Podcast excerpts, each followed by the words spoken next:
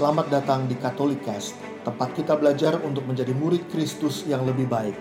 Katolikas bertujuan membantu kita semua untuk semakin berakar dalam iman pada Yesus, bertumbuh dalam persaudaraan dengan semua orang, serta berbuah dalam berbagai karya kasih demi gereja, bangsa, dan sesama.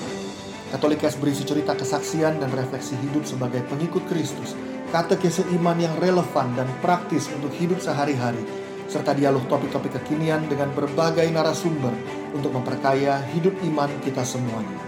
Selamat mendengarkan, Tuhan memberkati.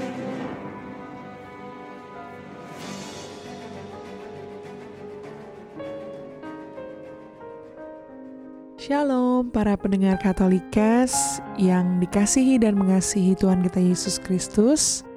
Ketemu lagi bersama dengan saya Ladies malam hari ini, yang sungguh-sungguh sangat bersyukur atas segala kebaikan Tuhan yang terjadi dalam kehidupanku. Untuk itu, dalam podcast di Katolikas ini, saya bisa bercerita bagaimana Tuhan Yesus sungguh baik, bukan hanya buat aku, tapi buat aku dan seisi rumahku. Hmm, kayak lagu ya. Aku dan seisi rumahku. Ya, aku dan seisi rumahku akan selalu menyembah-Mu, Tuhan dan Rajaku. Itu yang akhirnya menjadi satu hal yang kami alami setelah Papa dan Mama boleh sungguh mengalami kasih Tuhan. Di podcast-podcast aku yang sebelumnya, aku udah bercerita bagaimana Tuhan boleh memanggil mereka untuk boleh mengalami pertobatan. Dan Papa Mama say yes. Dan tentunya pakai proses, nggak segampang itu. Semuanya dapat dilalui dan sampailah kepada proses Mama dan Papa boleh mengalami rekonsiliasi, pertobatan, dan juga pemulihan dari setiap luka-luka yang mereka pernah alami di masa yang lalu. Itu berdampak sekali bagi keluarga, bagi kami anak-anak, dan yang mau saya ceritakan sekarang yang menjadi ikon utamanya adalah Mama. Hmm. Kenapa Mama? Karena memang eh, dari proses Mama dan Papa mengikuti sebuah retret pasutri, kemudian terjadi rekonsiliasi secara keluarga, Mama yang memang eh, militan banget untuk mulai mau terjun melayani Tuhan, dan mulai mengajak Papa, karena Papa kembali kepada rutinitas dan kesibukannya sehari-hari.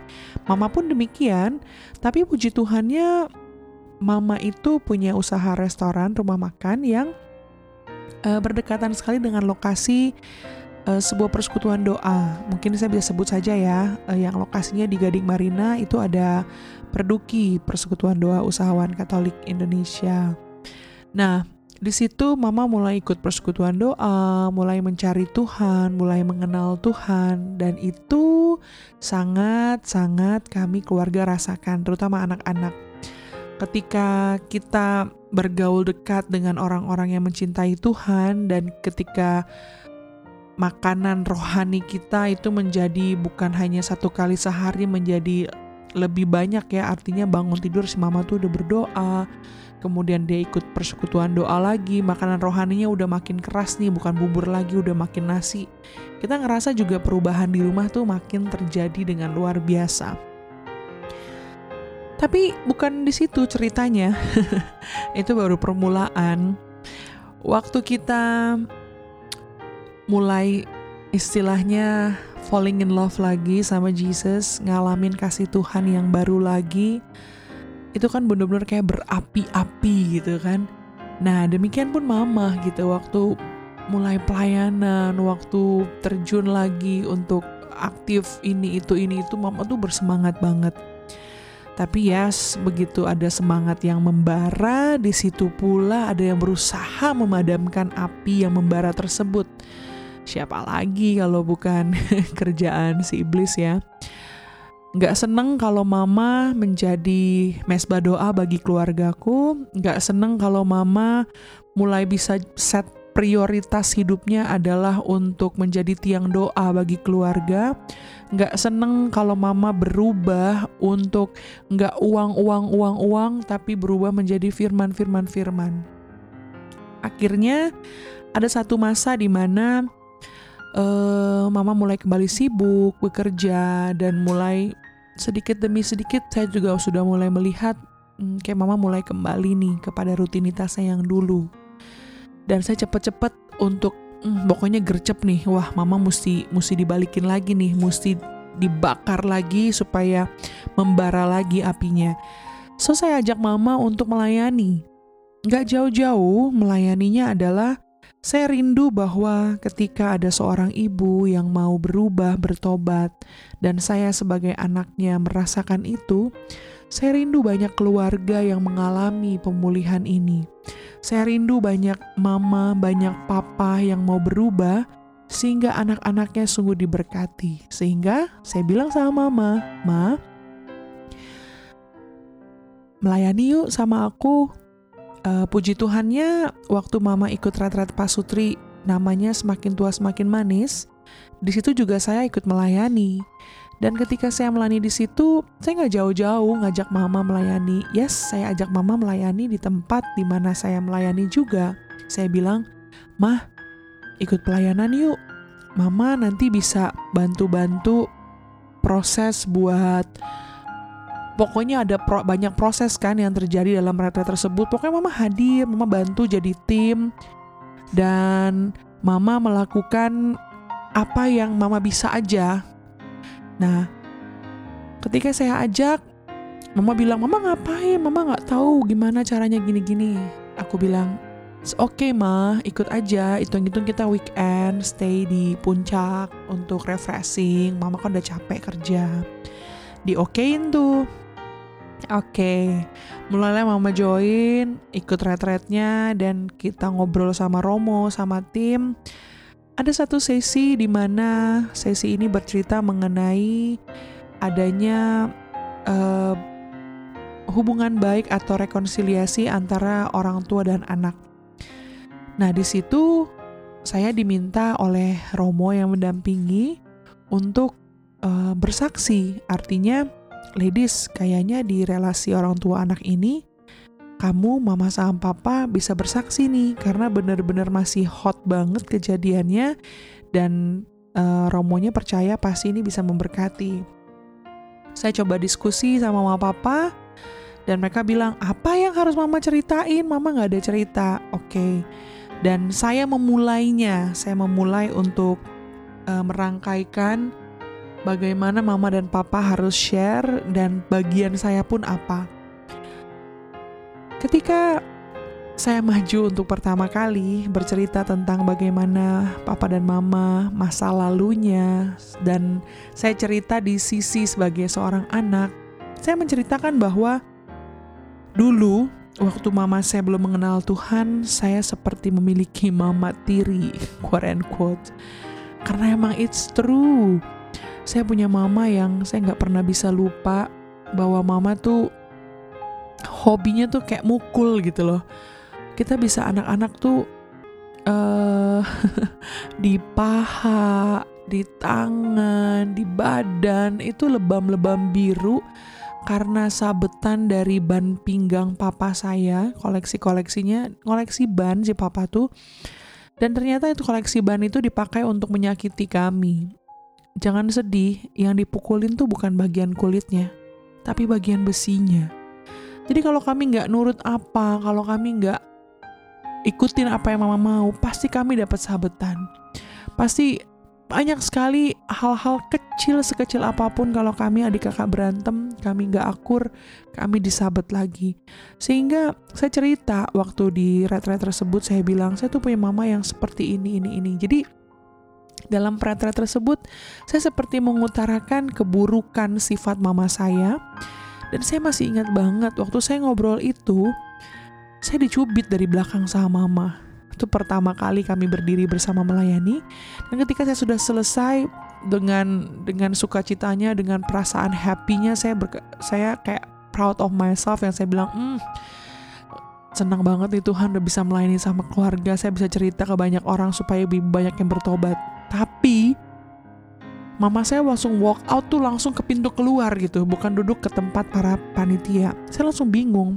Mama saya panggil saya, terus mama saya bilang gini, "Mama mau pulang ya? Maksud kamu apa ngajak mama pelayanan? Kamu mau jelek-jelekin mama?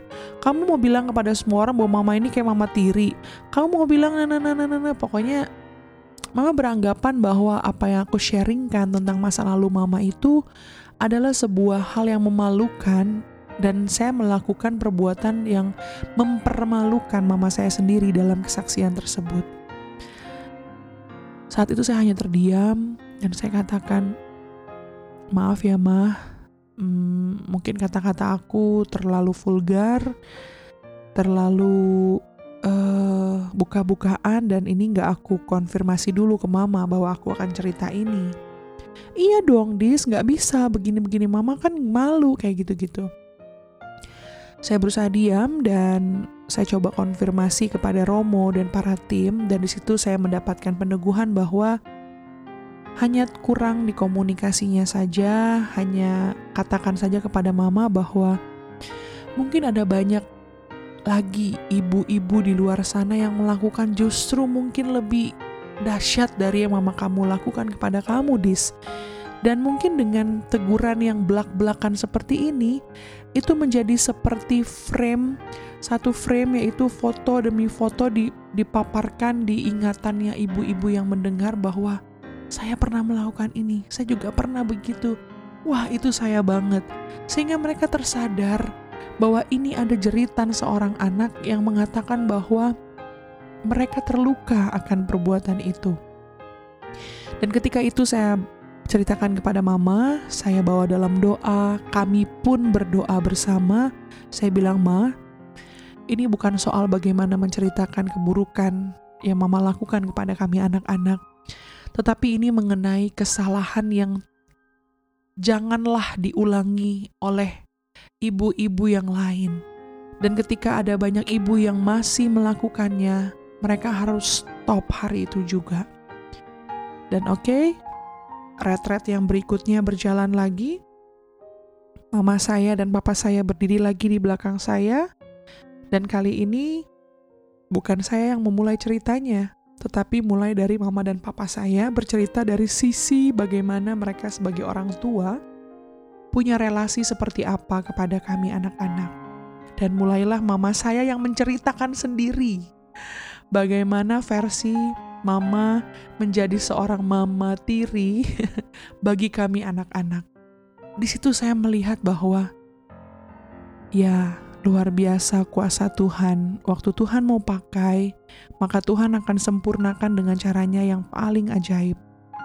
Caranya saya adalah gak pakai komunikasi, tapi caranya Tuhan adalah saya dibentuk untuk segala sesuatunya mesti dikonfirmasi, bahwa segala sesuatunya itu yang mungkin saya pikir itu benar, tapi mungkin bagi beber- bagi banyak orang, terutama buat mama saya sendiri, itu satu hal yang mungkin tidak siap jika itu tidak dikomunikasikan.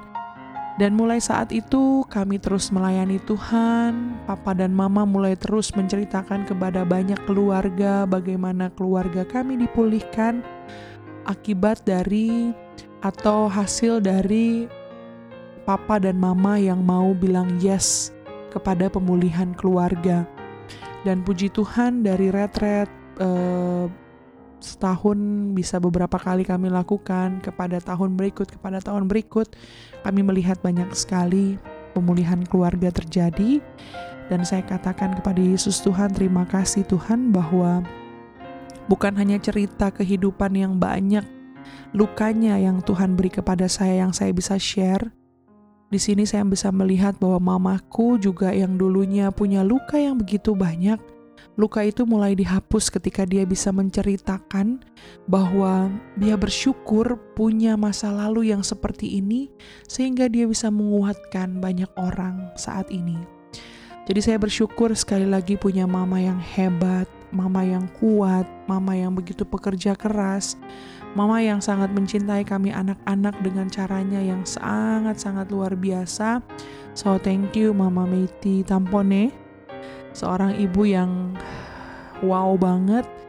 Terima kasih sudah mau melayani, terima kasih sudah menjadi inspirasi bagi banyak istri, bagi banyak ibu, bagi banyak keluarga untuk mau say yes sama pemulihan keluarga, dan mama udah lakuin itu buat kami sekeluarga. Walaupun papa saya sudah dipanggil oleh Tuhan di tahun dua ribu lima belas, memang mama saya sendiri, tapi mama saya gak berhenti untuk layani Tuhan. Justru mama saya ambil bagian di mana mama saya sharingnya bukan tentang relasi orang tua dan anak lagi, karena buat mama gak pas rasanya kalau gak ada papa di sampingnya. Mama mengambil bagian untuk bercerita bagaimana seorang istri harus mencintai suami, bukan besok, bukan lusa, tetapi setiap hari harus mencintai suami. Karena ada satu lagu yang berkata, "If tomorrow never comes", jika hari esok gak pernah ada, maka hari inilah kita akan terus belajar mencintai pasangan kita. So thank you Mom buat pembelajaran mau bilang yes sama pertobatan dan pemulihan, dan kami keluarga serta kami anak-anak merasakan itu semua. Semoga cerita tentang mama saya ini boleh menginspirasi para pendengar Katolikas yang mungkin malu untuk sharing bagaimana dulu pernah melakukan kesalahan-kesalahan, bukan mengenai masa lalu, bukan mengenai kesalahan masa lalu kita dinilai baik di mata Tuhan, tetapi bagaimana sekarang ini hubungan kita sama Tuhan. Bagaimana hari ini kita mampu bersaksi bahwa apa yang kita alami kemarin, kita sudah sungguh-sungguh berubah dan kita memutuskan untuk mau mengikuti Yesus, mengikuti gaya hidupnya, mengikuti karakter Yesus yang mau disempurnakan setiap hari. Tuhan Yesus memberkati.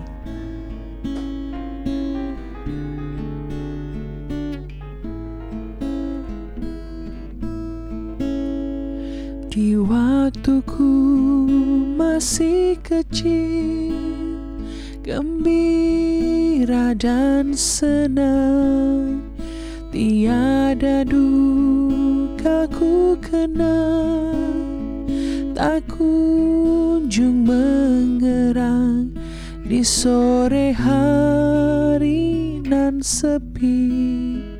Ibuku bertelut, sujud berdoa ku dengar, namaku disebut di doa ibuku, namaku disebut di doa ibuku, dengar ada namaku disebut.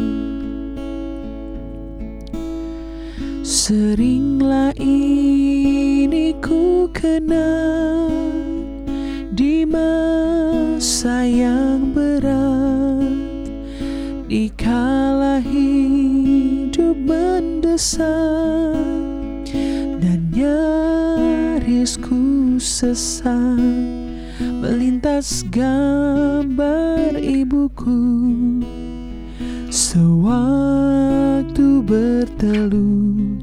Kembali sayupku dengar, namaku disebut di doa ibuku, namaku disebut di doa ibuku, dengar ada namaku disebut, ada namaku disebut, ada namaku disebut.